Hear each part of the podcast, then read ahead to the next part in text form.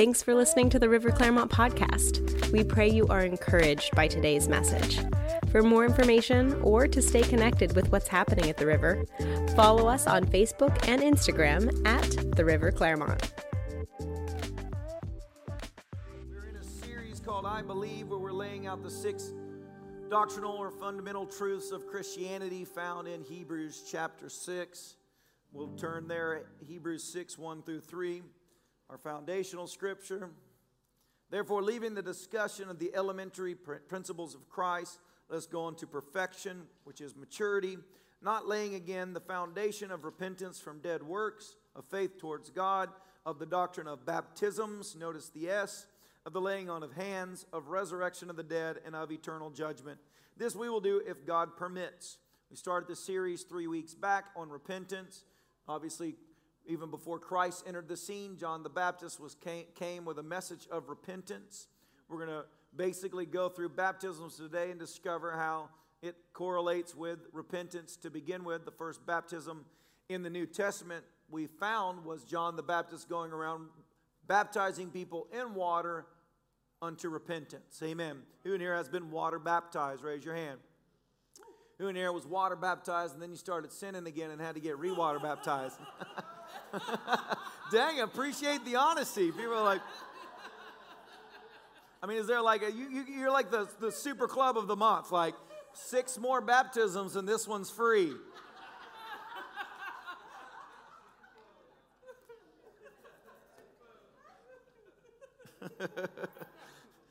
How many people have been to multiple altar calls to get saved? Oh, yeah. Come on, this guy right here. I love it. I love it. Well, the Bible says in Acts 19, 1 through 6, we'll begin there and see where we're going to go. We have, I have a lot of scripture to go through today.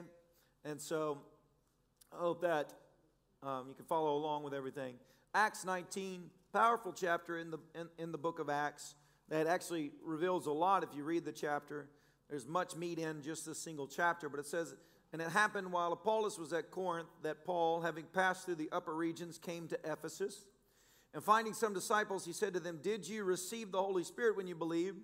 And so they said to them, to him, We have not so much as heard whether there is a Holy Spirit. And so he said to them, Into what then were you baptized? So they said, Into John's baptism.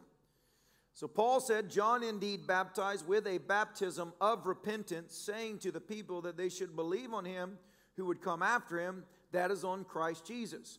When he heard this, they were baptized in the name of the Lord Jesus. And when Paul had laid hands on them, the Holy Spirit came upon them, and they spoke with tongues, and they prophesied.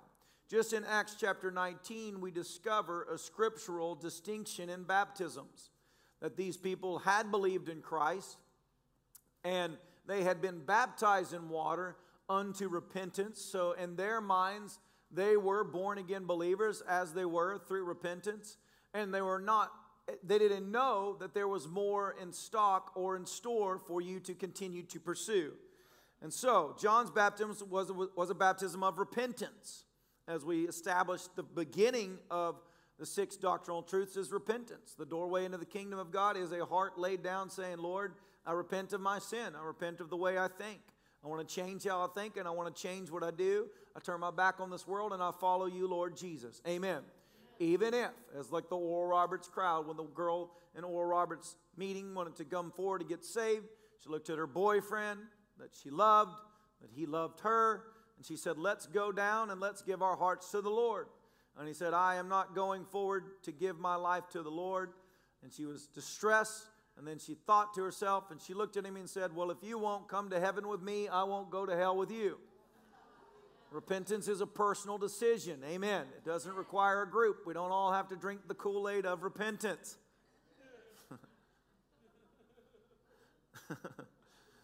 it is an individual thing. God's covenant is with an individual person. And so you make the decision, I want to live for God. And the beautiful thing is, is one family member that turns their hearts over to the Lord, you'll actually see in Scripture that it opens the doorway for the household to begin to be saved and serve the Lord. Amen. How many people can testify to that?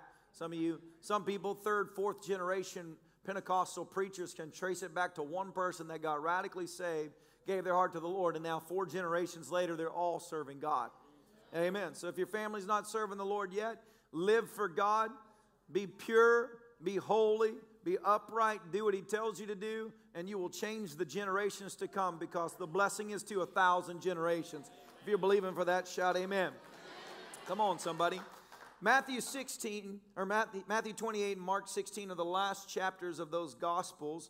I'm not going to turn to them, but you can turn to them on your own time, and you'll discover every Gospel writes down the last words of Christ, and every Gospel is slightly different because obviously he was saying a lot, and they each captured something different. But in the last words of Christ Jesus, when you read it, you hear him say, Go into all the world, basically, share the love of God, preach the gospel, make disciples, and get them baptized. What is he saying? He's saying, Build the kingdom, preach the word of God, bring people to a place of repentance, let them make a personal decision to receive God, then follow up with them. And if you do this, miraculous signs will follow the preaching of the word. Amen. Part of why we went into this series is because a lot of people want to just walk in supernatural power, but they don't even want to get the foundation of Christianity right. Amen. You can't sit there and live a hellish life and still think that God's going to anoint you with supernatural power. So, the last words of Christ basically said, Go and make disciples, get people baptized, spread the word of God, bring people, give them the personal decision. I was just thinking this week of the beauty of God that if you take any person on planet Earth to the highest level, those born into royalty, those risen to high heights of celebrity status, that God is so faithful before any of them leave planet Earth, He will give them all an opportunity to receive the Word of God and make a personal decision whether or not they want to believe in Him. That's the might of our God. Amen. And the goodness of our God that He will present Himself and give everybody an opportunity to choose. And someone says, What if somebody is living in the middle of the woods and jungles of Brazil and no one ever tells them about the Lord? Obviously, that's up to the Lord, but the Bible begins to speak about how He, he judges based upon the conscience of their heart. Proverbs says, even a child knows right from wrong and is known for what he does. And so, basically, when you hear about Christ, especially as an adult, and you've been living a hellish life, you don't need to be convinced that, that the living for the devil is a bad life. You know it's a bad life. You're actually seeking the way out of it. You know what I mean? You're like, Dear God, there's a way out, and it is Christ, and I want that way out. And it enriches your life to receive the Lord, and anything God ever tells you to give up is actually because it was hurting you. Are you with me? Do you believe that? All right, so let's turn to Acts 32 through 38. I'm just going to give a couple scriptures regarding baptism of repentance, really, is what we would call it water baptism. And baptism means you're baptized into something through something.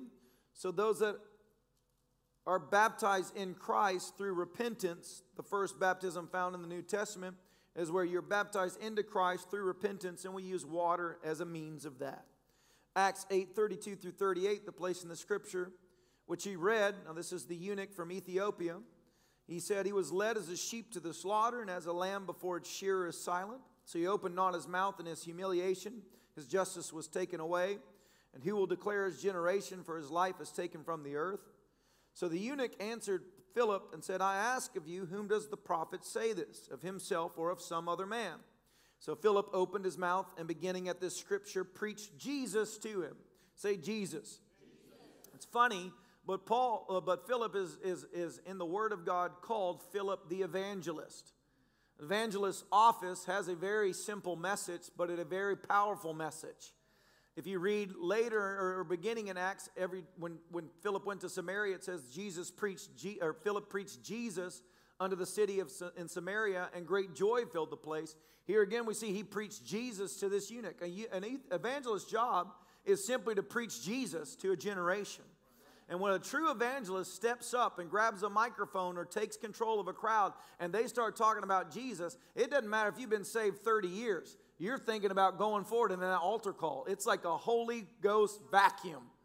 It pulls people from, I mean, the guy walked in cold hearted, angry, too tough, never gonna cry. Next thing you know, six foot seven, crying like a baby, snot flying. Jesus, because that is the office of the evangelist. When they talk about Jesus, lives get changed because hearts are opened up through the anointing upon their life. Philip preached Jesus to him. So, as he preached Jesus to him, it is obvious that the eunuch's heart was opened up, his life was transformed, because as we keep reading, it says, as they went down the road, they came to some water. And the eunuch said, See, here is water. What hinders me from being baptized? So Philip says, Well, if you believe with all of your heart, you may. And he answered and said, I believe that Jesus Christ is the Son of God. So he commanded the chariot to stand still, and both Philip and the eunuch went down into the water, and he baptized him. I read that to say this being baptized as a baby is not scriptural. If you're six weeks old and you got dipped, you got spritzed, you got sprayed, you even had oil rubbed on your hiney, it did not have any effect. I mean, we believe in dedicating children to the Lord, but we always challenge people when we dedicate your child. What you're saying is that you will live a godly life to lead this child into godliness. Do you make that commitment today? Then we as a church family are called alongside of you to hold you accountable to that. Amen. That's the key. You think, and so I, have seen it done before, but I, I'm just challenging that. Baptism is something that you have to knowingly lay down your heart to the Lord and realize I need Christ in my life, and I make a decision to change how I've been operating, how I've been thinking, what I've been saying, what I've been doing, and I want to live for Christ Jesus. Amen. And when you do that, something happens. When you don't do that, if you remove the heart change from it and the desire of a person, and you just do a ceremonial dipping in water, it did not clean anything other than maybe some sand off of your feet because it was water. You with me this morning? So when we talk about baptisms, understand everything in the kingdom of God is a personal decision anyway. So you got to personally decide, I truly do repent, and when I do this, something will happen. Amen. Now we read in, in, in Acts chapter 16, verse 14, regarding what I said earlier, and this is found a few times in Scripture. A certain woman named Lydia heard us. She was a seller of purple from the city of Thyatira who worshiped God. The Lord opened her heart, seller of purple. It just shows you you can make money in any way. You know what I'm saying? What do you do? I sell purple. Okay. and she was, she was like wealthy for selling purple, you know what I'm saying? So where was the pink dealer? That's what I want to know.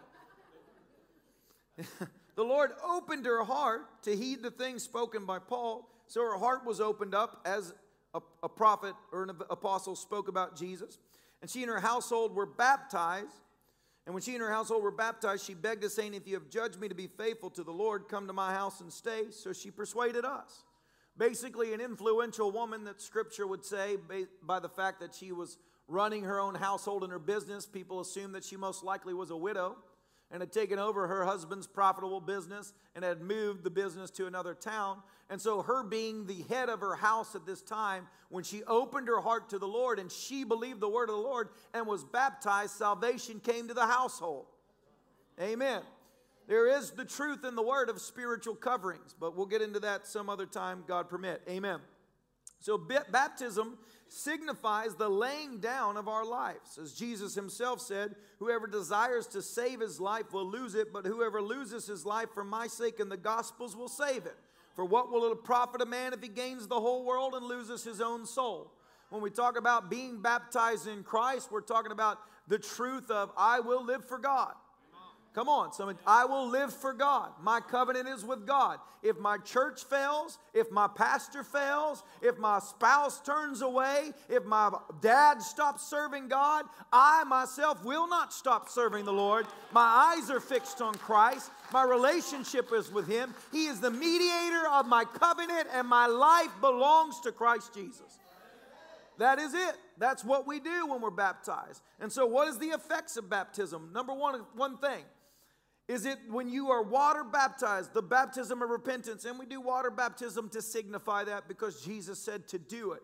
What does it represent? Number one, it represents the joining of yourself with Christ Jesus.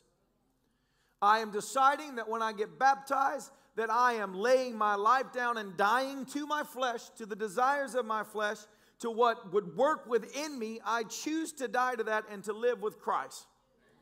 So I'm joining myself with Christ where Christ suffered, I join myself in that. And I embrace the fact that I, I let this flesh die now, not later, so that I will live forever.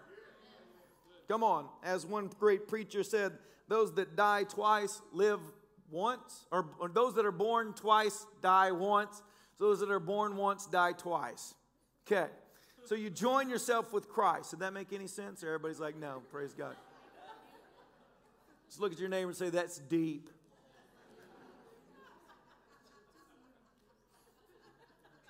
Y'all ain't ready for this. I tell you, y'all ain't even ready for where I want to go. Hallelujah. Why be water, baptized? Why the baptism of repentance? It's the joining of yourself with Christ. And then it is the birth of faith, which we establish. Repentance leads to faith. Thank God that God does not get you saved and wants you to stay as a miserable loser serving Him from a place of, I am nothing. He calls you to a new identity. He bursts within you a spirit of faith so that now you can believe when others can't believe and you can access the realms of God that you did not have access to before. It is a birthing of faith that God gave you, a measure of faith to grow and develop your spirit man. Amen. Amen. It's a birth of faith. Third thing about water baptism, why it's so powerful, it is the first public display you do to witness to the fact that Christ is alive. You call your friends, your sixth cousin, your twice removed brother. I mean, every time you have a water baptism, people come out of the woodworks. Some of them don't even have teeth to witness the fact that you are being baptized. You know what I'm saying? It is a public display, which the Bible talks about Jesus Christ removed the handwriting of the requirements against us, and he made a public spectacle of the enemy and triumphed over him. Christ Jesus was not crucified in a closet. He did not die for the sin of man hidden away where shame was not presented to him. He willingly put himself on a hilltop for everybody to see him beaten and broken and allowed that to happen to win your heart for him. And so, if Christ can do something publicly, I can do something publicly for him.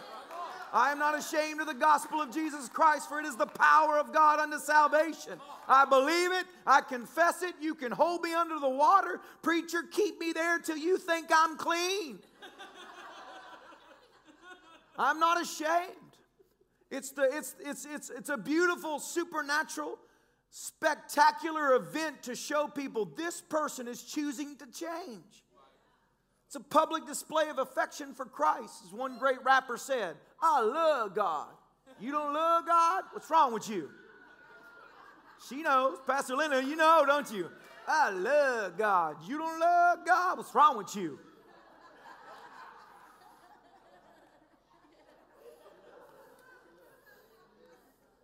Sometimes you need to publicly show people how much you love God and not love, love. You gotta get it right, you know what I'm saying?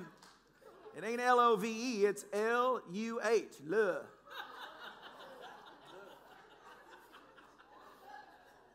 People are like, I didn't know you had roots that deep. Bro, I go deep in the things of God.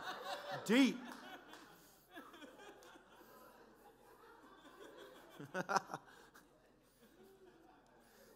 Who in here has ever been praying and serving the Lord? You're like pressing in, you start rapping for the Lord. Let me show you. Let me see the rappers in the house. I do it. I give the Lord, it ain't good, but you know what I'm saying? I do it. Start trying to be all cool with the Lord. Thank God it's just me and Him.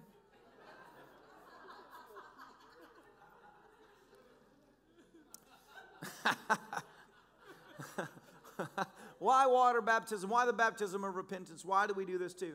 It gives you a physical moment in time to say that that day I laid my life down. I died with Christ Jesus. Anything I said, did, or partook in before this, when the enemy tries to accuse me of it, I can say that that person is dead. And you cannot hold a dead man accountable because he is not alive. So it is water now off my back because I am a brand new creation in Christ Jesus. The old has passed away. That has no claim to me anymore, and I will not do the things I once did. Amen.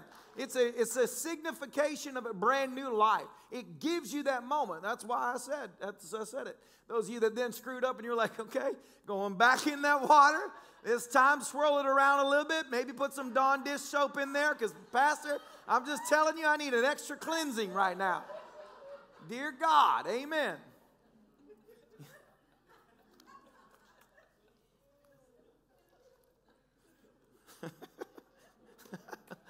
I have fun here. You know what I'm saying? When I travel out from here, I'm like, this crowd is so dead. But when you're here, people are like, you can say anything here. People will laugh. You can misspell words. People have got your back. You can do public displays of horrible math, and no one calls you to it here.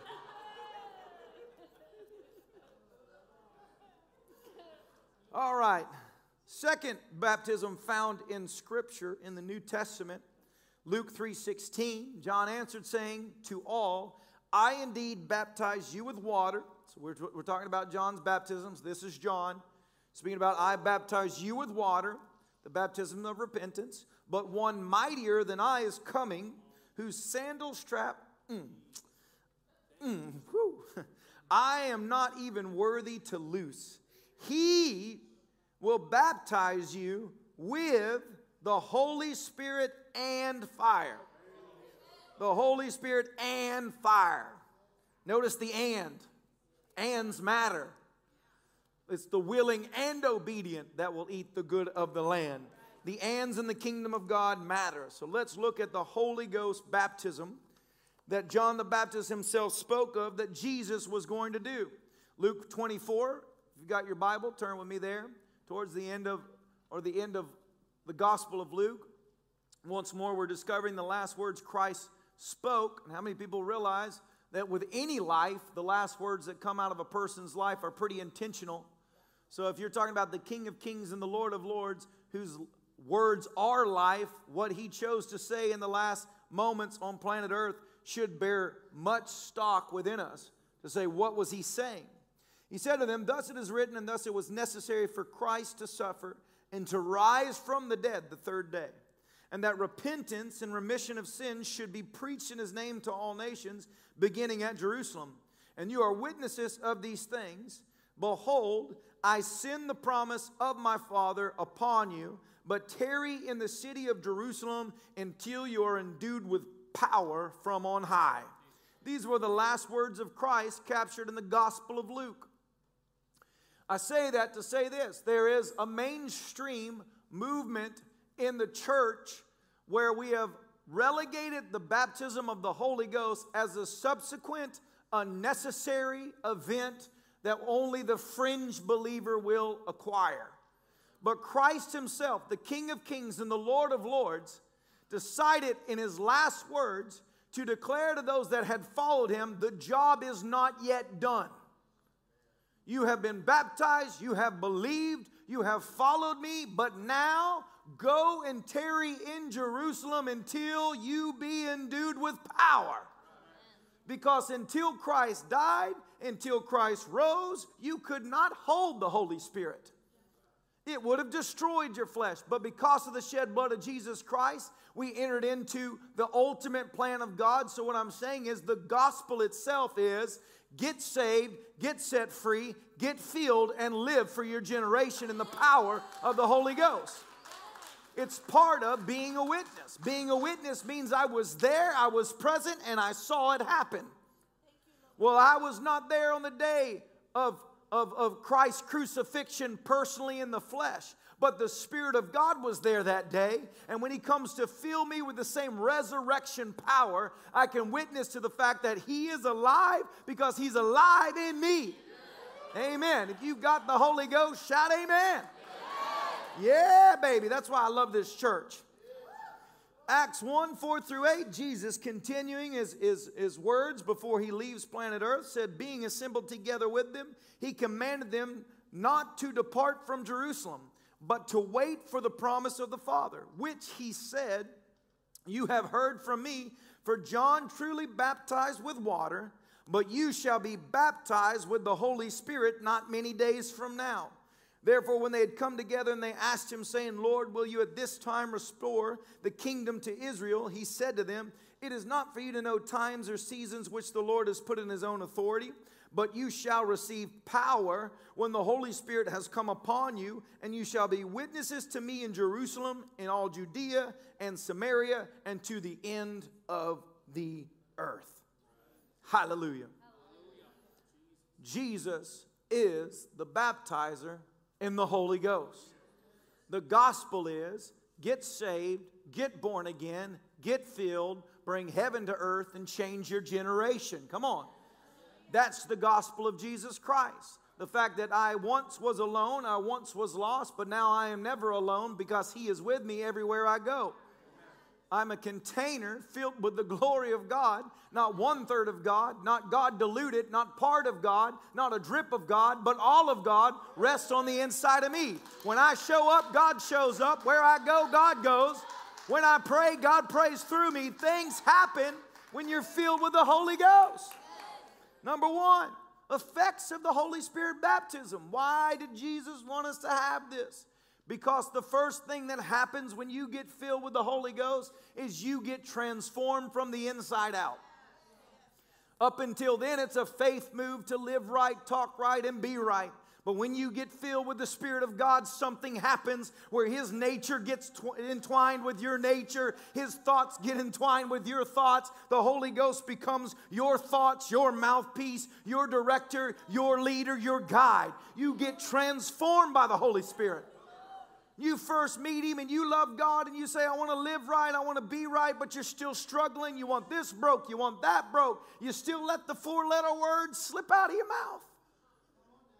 But then you get God in you. Man, six months, seven months, eight months, a year, you just keep growing, and before long, you never tried to clean up. You never tried to be different. You never tried to change things. But just by loving Him and being filled with Him, you're talking different, you're walking different, you're acting different. Someone comes to you and says something, and before you even realize it, the Word of God's coming out of your mouth and you're declaring. You're decreeing things. Man, I remember when my child, little kid, got saved at four years old, Ellie. She instantly started to change. I mean, her attitude changed. She got saved and she's telling everybody about Jesus. Then, when she got baptized in the Holy Ghost, now you better watch. When Ellie comes alive, you better get out of the way. She's a prophetess with power and she doesn't care how old you are. She's the one with the word from God at that moment. I've watched her do it. There's a transformation by the Spirit of God. He never said, get right, live right, and do it on your own. He said, Come to me as you are, weary and heavy laden, and I will take that yoke from you, and I will give you something else. I will give you rest. That's the power of the Holy Ghost. Jesus, He transforms your life. It's you 2.0, it's a better version of you. Trust me. Second effect of being baptized in the Holy Ghost is it makes you bolder than you were before. Peter denied Christ because he was ashamed to be associated with God when the crowd was against him. We got too many believers that are ashamed to stand for righteousness when the crowd is against them. Because you don't have the power of God flowing through you, and so you're you're manipulated through the thoughts and the and the, and the crowd around you. When you get filled with the Holy Spirit, and there's times that your mind is saying, Don't do it. Don't say it. But before you realize it, you've done opened that mouth and you've done said it. Yeah. And you are not ashamed. And you're bold, bolder than you were before.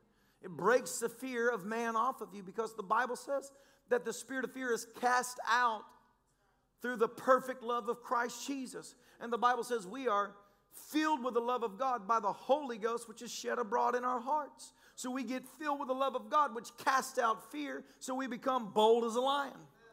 May the righteous be bold as a lion. May we look wickedness in the eye and call them wicked. May we call things which are not as though they are. May we prophesy. May we stand for this generation. Come on, so I don't care about your politically correct message. I don't care about your cancel culture. You can have that all day long, but I belong to a kingdom that is unshakable. And I will not offend the heart of my Savior for the, for the praise of man. Gives you a boldness to stand in the face of obscurity and say, No, God is on my side, and if God be for me, who can be against me? You can huff, you can puff, but my house is built on a rock, and you can't blow it down. And if you do blow it down, I'll still bask in the sunlight of His glory. Amen. Because I chose to live in Florida anyways. Amen. Although, Lord, we speak to this weather right now, we command Florida to be Florida. I didn't, I didn't come here to feel like I was in Cincinnati. No offense if you love Cincinnati, but we will pray for you after the service. Hallelujah. Another effect of the Holy Spirit baptism is there's fruit that is birthed in your life. Call it the fruit of the Spirit, but call it fruit. Jesus said, inspe- or, or judge everything by the fruit that it produces. There is fruit of the Spirit. There is a nature change. People that were once angry people become peaceful people. People that were once fearful people become bold people. People that were once unkind, rude people become kind. People that were once prideful become humble people. There's a transformation of the Spirit of God because He begins to speak to you. Amen. Leading you. And so there's the fruit of the Spirit in your life. But beyond that, there's fruit of your life. There are people being saved. Your household is different.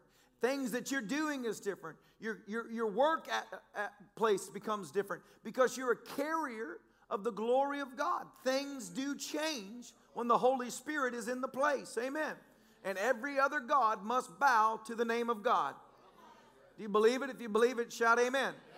I said this in the nine o'clock, I'll say it again now.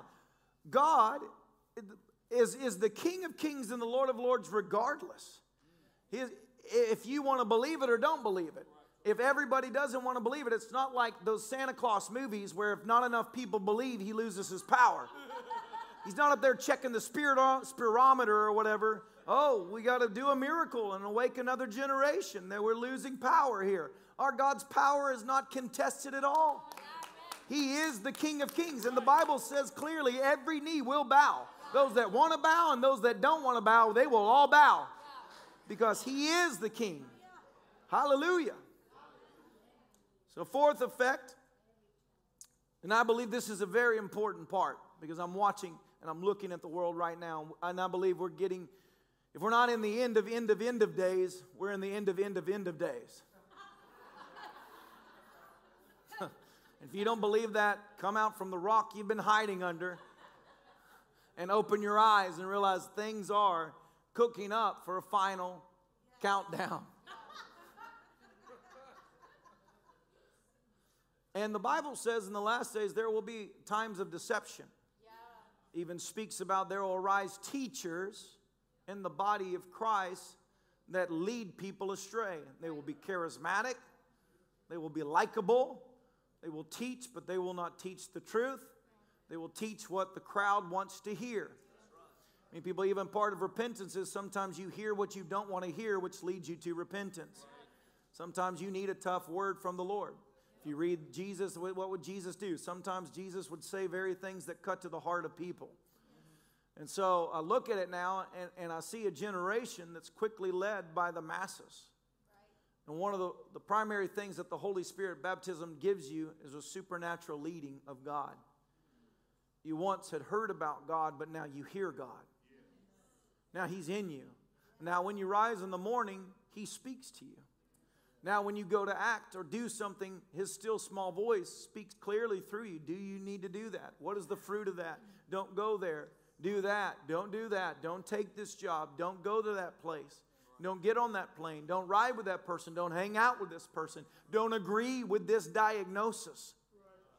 It's a supernatural leading of God where you get the voice of God on the inside of you.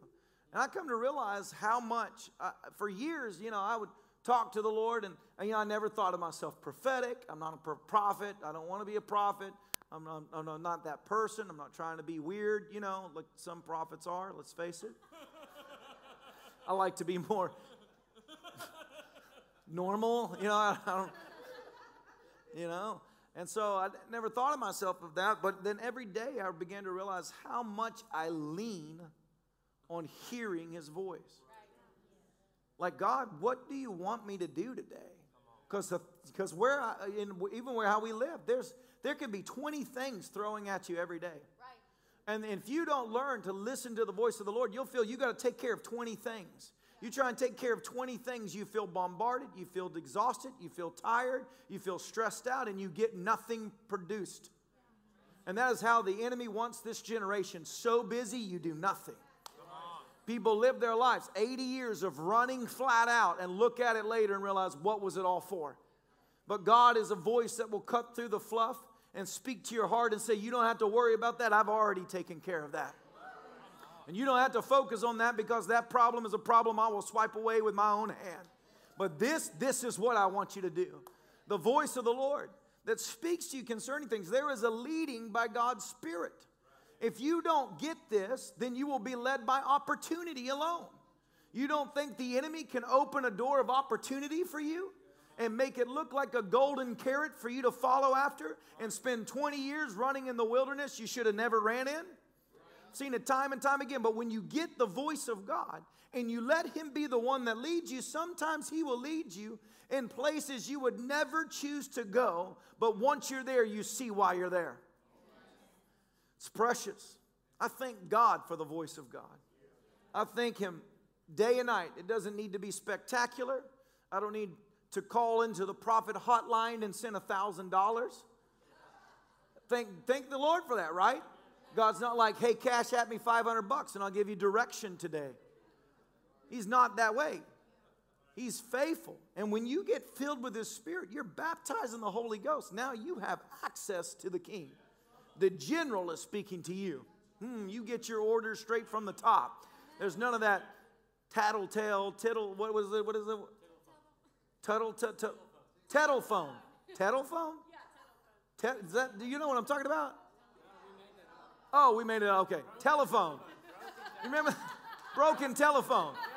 Seven people later, it's like the totally different message, you know what I'm saying? Miss Laura wants green bananas. By the time it gets to you, Laura's done had a green monkey flying. I mean, you know what I'm saying? You get, and a lot of Christians are playing telephone, telephone. By the time it gets to them, they're so confused. Lord, you want me to cluck like a chicken and bark three times? My God, no, he didn't say that. He said, when you hear the clicking chicken cluck three times and the dog bark, I'm saying go into the lane. You know what I'm saying? Anyways, let's get off of that. It's all some people are going to get right now. Lord, I don't want to play telephone with you. I want to hear from you. I want to get my orders from the King. Amen. Supernatural leading. Fifth thing, an effect of the Holy Spirit baptism, is He gives you a new language tongues, prayer language. You get filled, you get baptized, you begin to speak in a brand new tongue. What the Bible says regarding that is that you have been giving the tongues of an angel and you speak mysteries unto God. Thank the Lord for that, right? The enemy happened to send your aunt full of the devil right into your household when you're praying. And you pray in tongues, the devil has no idea what you're praying. People are like, How'd you know my aunt's full of the devil? We all have that. We all have that one aunt.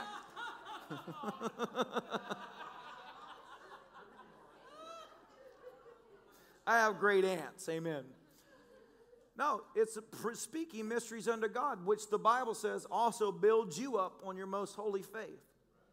It's an access point to access the entirety of the supernatural, unseen realm where you're speaking and declaring things. And Someone says, Well, I don't understand it. Well, understand this that, that even as we speak known languages like we do now, if you trace the Bible, there was a time when there was one language and people were speaking one language and got unified to the point where they decided we will rise above God and build a tower to access Him. So the Lord spread confusion by giving them multiple languages. When you get filled with the Holy Ghost, we get the language of the kingdom of God. So the unity that was there at that time has been given back to the church through the infilling of the Holy Ghost. So that if I'm in Africa, I'm in Ethiopia, I'm in America, if we pray in the Spirit, we are praying in unity, the perfect will of God. And we are thwarting the devil everywhere he wants to set up camp. We are miles ahead of him. We have gone ahead and tore down his strongholds. There was power in the church of Jesus Christ. Why do you think the mainstream does its best to shame tongue talkers and stop us from praying because their agenda is hell's agenda? Let confusion remain in the body of Christ. Let everybody be confused. But to the tongue talking, Holy Ghost filled church, oh, Rambakarababasata, we get unified so deep. Jesus, great things happen. Great things happen. My pastor in Nashville, while I'm on it, because who cares what time it is? Fasting's a holy thing to do unto the Lord. he was one night stressed out, knew something was wrong with his daughter. His wife was there. They were praying, God, cover our daughter. Know that she's hanging out with wrong people. It was so heavy on him, though, So you ever had those times when it, there's like a burden come upon you and it don't lift? You know what I'm saying? Like God's like, no, you will pray this thing through. And you're praying, and they were praying, and they were praying, and the Lord spoke to my pastor and said, Get in your car and drive. And he starts driving in Nashville, Tennessee. Hearing the Lord say, Turn left as he's praying in tongues, turn right, get on the interstate. He's following the voice of the Lord, doesn't know where he's going. Every time he needs to turn, he's praying in the Spirit, and the Lord just speaks to him. He does exactly what God says. His wife's at home praying in the Holy Spirit. He pulls up outside of this ran down house in Nashville, walks up to the door, knocks on the door, and as soon as the door opens, smoke is pouring out. It's a drug den. People are all wigged out, and he looks through the cloud, and there's his daughter sitting on the, on the couch. He walks right up to her. He picks her up. She's screaming. People's all wigged out and so high they don't even know what's going on. He carries her right out, puts her in the car. She's angry. The next day on the front page of the paper, three teenagers died in that house that night from drugs that were laced with formaldehyde. But the Lord sent him in there. Because when you get the knowledge and you get the voice of the Lord and you get your leading by the Spirit of God, you know things that the world does not know. And though the enemy has a plan to cut your daughter's life short, you will pierce through that dark curtain and you will say, Not today, Satan. Not today, Satan. You're dealing with a blood bought, tongue talking, spirit filled, Holy Ghost believer. I've got power. I've got authority. I will not yield. I will not bow. Hallelujah, church. Hallelujah, church. Hallelujah. Why do you think Jesus said, Go and get the power? Because when you're in, filled with the power of God, the devil is more scared of you than you are of him. It turns it around. I remember I used to be plagued with a nightmare. Every night as a little kid, I'd be chased by this, this animal thing. And I'm running. I mean, it was like a recurring dream. Every night I'm being chased. And then one night I realized this is my dream. sick and tired of being the one chased in my dream. And I turned around and I started chasing it. And as soon as I chased it, it turned and it started running. Let me tell you, after that, I never had that dream again. Because when you realize the devil is more terrified of you than you should be of him, and you turn tail and you run right at him, then he will flee from you seven ways, the Bible says. Jesus. Man, I feel the fire of God in this church. Sixth effect of being filled with the Holy Spirit is the gifts of the Spirit, which tongues is the gateway into the power of all the gifts of the Spirit. You stir yourself up, you pray in the Holy Ghost. You begin to access the giftings of the and the supernatural power of God, where you see the working of miracles. They just prayed with a person the other day. Come here. Shababa. Where's the microphone? Give it a tell them quickly what happened. Um, so we we were hey um, Jesus stick up here. Uh, we went to Paisanos to go and eat, and uh, we we just ate there, and we finished up. And me and I looked at each other, and she's like, "Oh, I need to go to the restroom." I'm like, "All right, you go to the restroom." I went to the restroom too. Obviously, I was faster because I'm a man. So, got out of there, and I was standing. I see this old lady walking in to the bathroom, and then Ile comes out, and she's like, I need to go pray for the lady. But before she could say that, I said, Oh, you need to go pray for the lady. She's like, Oh, I was about to say. I was like, Okay, cool. So we go. Then I'm like waiting outside. but I'm telling you, they're taking forever. I'm like this. I'm like, Jesus. Like, Lord, I don't know. That lady must be struggling on the toilet or something. But it was crazy. Then what happened was they finished up. They come walking out. But I didn't know. I was praying for her husband. And I prayed for him. And then as we were just finishing up and like we talked to them, as we walked out of Paisanos, literally this this guy's daughter and the mom are there, and her eyes start rolling back, and like she looks like she's dead, like literally dead. And I felt the Holy Ghost say, "Go and pray." And I said, "In the name of Jesus, life!" And then I picked her up, and then boom, her eyes came back, and they were shaking her, shaking her. It was it was the dad. He was like, "Please come back, please come back, please come back." And then I just came and I laid my hands, and said, "Life in Jesus' name!" And then boom, she came back, and she's like, "Like what happened?" And I'm telling you, we were like, man, what you have inside of you, you can destroy the works of the Tell devil. Because he sent his word to heal them, and he destroyed the works of the devil. You are a child of God. Destroy it, man. Come on.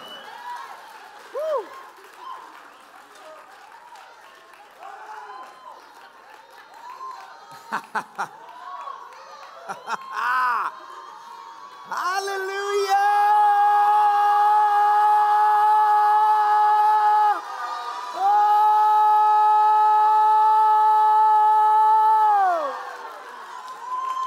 Glory to God. Oh, this generation hasn't seen anything yet. You better get ready. You better get ready. Jesus.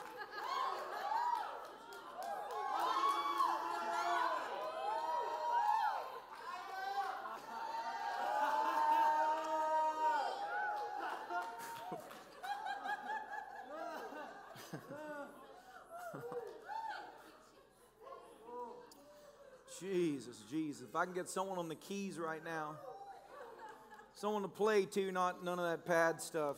We don't want a pad. Pads are for puppies.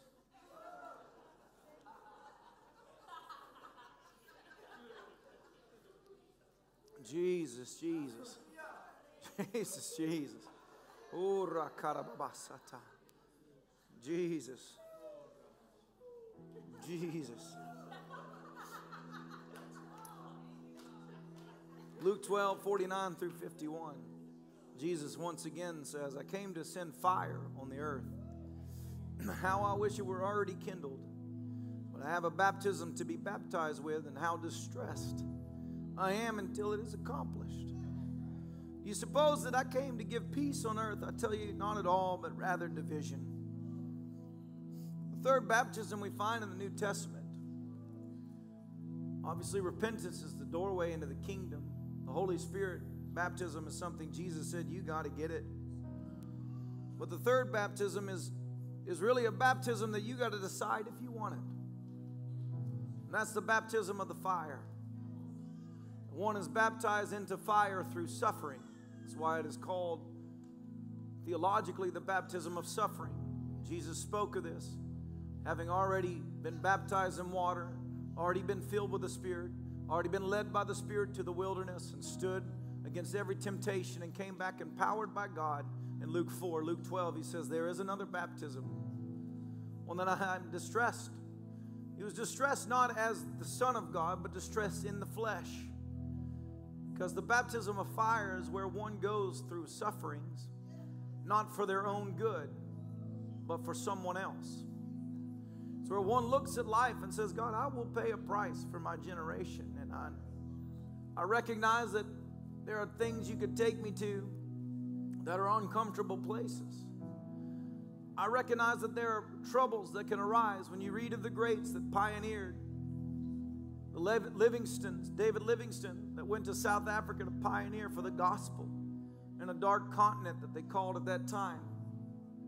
And he writes in his diary of how many times they were sick, even though Christ is a healer, but their body is not used to it. Paid a price to the point that his wife died on the missions trail, and he said, I will not quit. Faced storm after storm, price after price. And Christ did this in the Garden of Gethsemane when he cried out and he said, Man, God, if it is possible, let this cup pass from me. Nevertheless, at, let your will be done and not my will.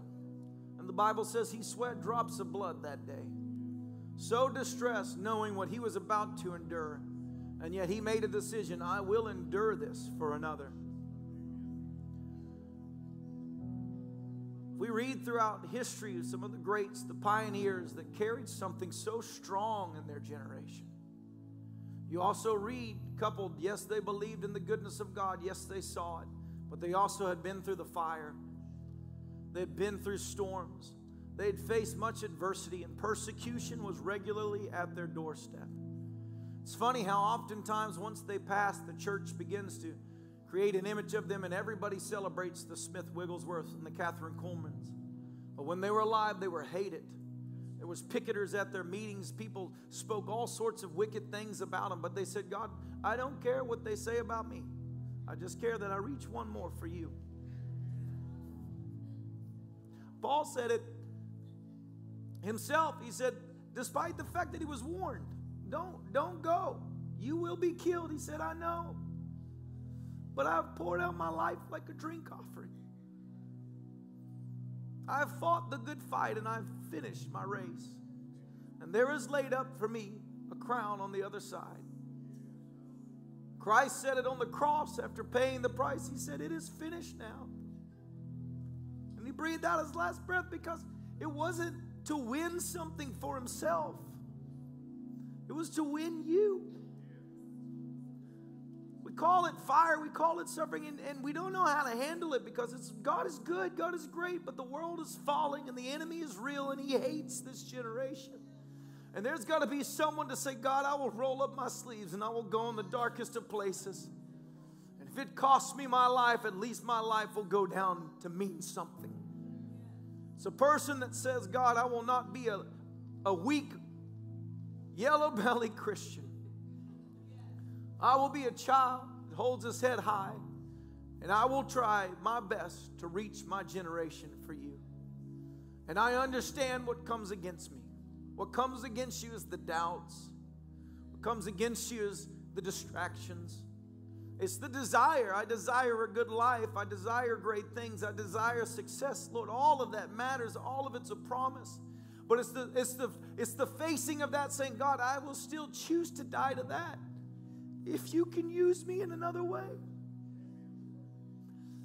And if you do that, God, if you would do that in this generation, if there could come back in this land some people that have walked through the fire, that when they talk of Jesus, they don't talk of him as though he was written in a book. They talk of him as though they sat with him three minutes before they showed up to tell you about him. When they move, you feel eternity move with them.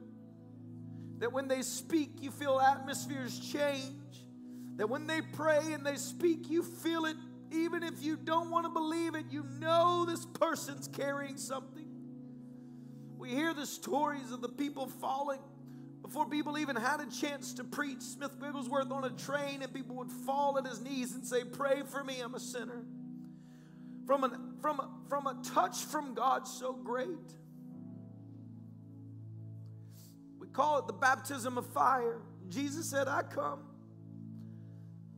to baptize with the Holy Ghost and fire. And you need the Holy Ghost. And if you want the fire, understand Man, He'll get in your life and sometimes He will burn things out you didn't want burn out. But if you trust Him through that, it will burn within you a faith that is resolute and unshakable. We read of the three Hebrew children. And in their generation, everybody compelled, or everybody capitulated, everybody followed for fear of their lives. And knowing full well this will cost me my life, said, Dear King, we will not bow. And if it costs us our lives, then it is a price we are willing to pay. But we also believe that our God is able to save us from that fire.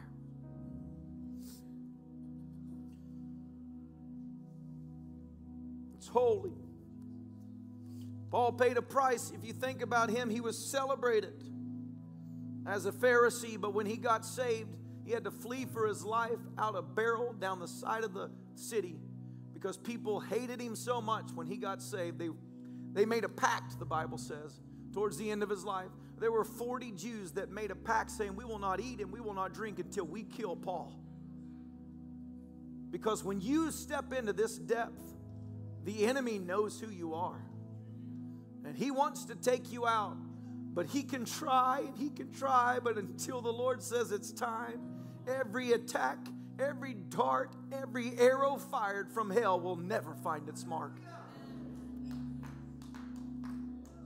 And I don't know about you, but I, I look at this nation and I realize we need men of God and women of God. We need the grannies that pray the, the fire of heaven in the room. We need the Thanksgiving dinners where the presence of God falls in the place. We need it back in this nation. And it doesn't come to those that just casually live for God. It comes to a remnant that says, God, if you're looking for anyone to go deeper, I will go deeper in you, God. You can take what you want, you can burn what you need, but my life is a sacrifice for you. Because He is the God that answers with fire. As we read two weeks ago when Paul said, From the Jews, five times I received 40 stripes minus one. Three times I was beaten with rods, once I was stoned, three times I was shipwrecked, night and day I've been in the deep. And journeys often, in perils of water, and in perils of robbers, and perils of my own countrymen, in perils of the Gentiles, and perils in the cities, and perils in the wilderness, and perils in the sea, in perils among false brethren, in weariness and toil, and sleeplessness often, in hunger and thirst, in fastings often, in cold and nakedness besides those other things which came upon me daily. Paul didn't have to endure this, is what I want to tell you today. He knew Jesus, he was saved. He did not have to keep enduring that. He could have casually retired and went somewhere else, but he chose to keep his hand on the plow for his generation. In this room right now, I believe that God has handpicked some of you to be alive on planet Earth this hour. And I, for one, don't know what the end will look like, but I do know that we are coming to a time in life where things are so polarized. There is the kingdom of God and there's the kingdom of darkness. And there are many that are stuck in the, in the, in the valley of decision right now, and God is looking in this hour to raise up some pure children. But it comes with a price saying, God, I trust you. And I can tell you some of the things I've had to go through. Found yourself saying, God, why? Why did I have to go through that? Why didn't you intervene? But at the end of it all, it puts within you such a depth when you hear people and you, hear what takes them out. You say, That's what took you out. He's better than that. Because I've faced many things, and I can tell you that everything I've faced, even when I felt alone and I felt abandoned, that when I would go to Him in the darkest hours, He was always there. That when He says, I am with you from the east to the west, the start of the day to the end of the day, that He means what He says. He will walk through you in every, with everything. And it puts within you a resolve of faith to say, I don't just believe this, I absolutely know this that my God is who He says He is. And I trust Him with everything I've got. And you can laugh at me, but let me tell you, I'm not living for what people say, anyways. I'm living to hear the words, Well done, thy good and faithful servant. And if you're here right now, I'll do a few things if every head could be bowed and every eye closed. If you're here and you don't know Jesus Christ as your Lord and Savior, you've never discovered, as Paul wrote, the depth, the height, the width, and the breadth of His love. You never had that moment when you felt what real love actually was. And my friend, today is a day to say, God, I want to be loved. I want to have that love because it is real and He loves you so much. His love is unyielding, unfailing. It doesn't take stock of what you've done wrong, it loves you regardless. It's patient, it is kind. He has loved you from the time you were formed in your mother's womb. In fact, the Bible tells you that He actually was there present to fearfully and wonderfully make you. He formed and fashioned your image and gave you a look that He gave no one else and put within you things that He gave no one else because you're precious to Him. And all it takes is the surrender of your heart to say, God, I want that. I want to be precious to you. And I want to know you. So today I want to lay my life down before you, all of it. And you can have it. If you've never done that, then I want to do that with you today. So, what we're going to do together as a church I want you to just lift your hands to the Lord and across the place, we're going to say a prayer together. Say, Father, I thank you for what you've done for me. I thank you for your love for me. And today, I give you my life. I give you all of me. I trust you. For you love me greater than even I love me. I trust your plan. I trust your ways. And today, I repent for every sin I've ever done, for every time I've failed you, for every weakness that I've lived.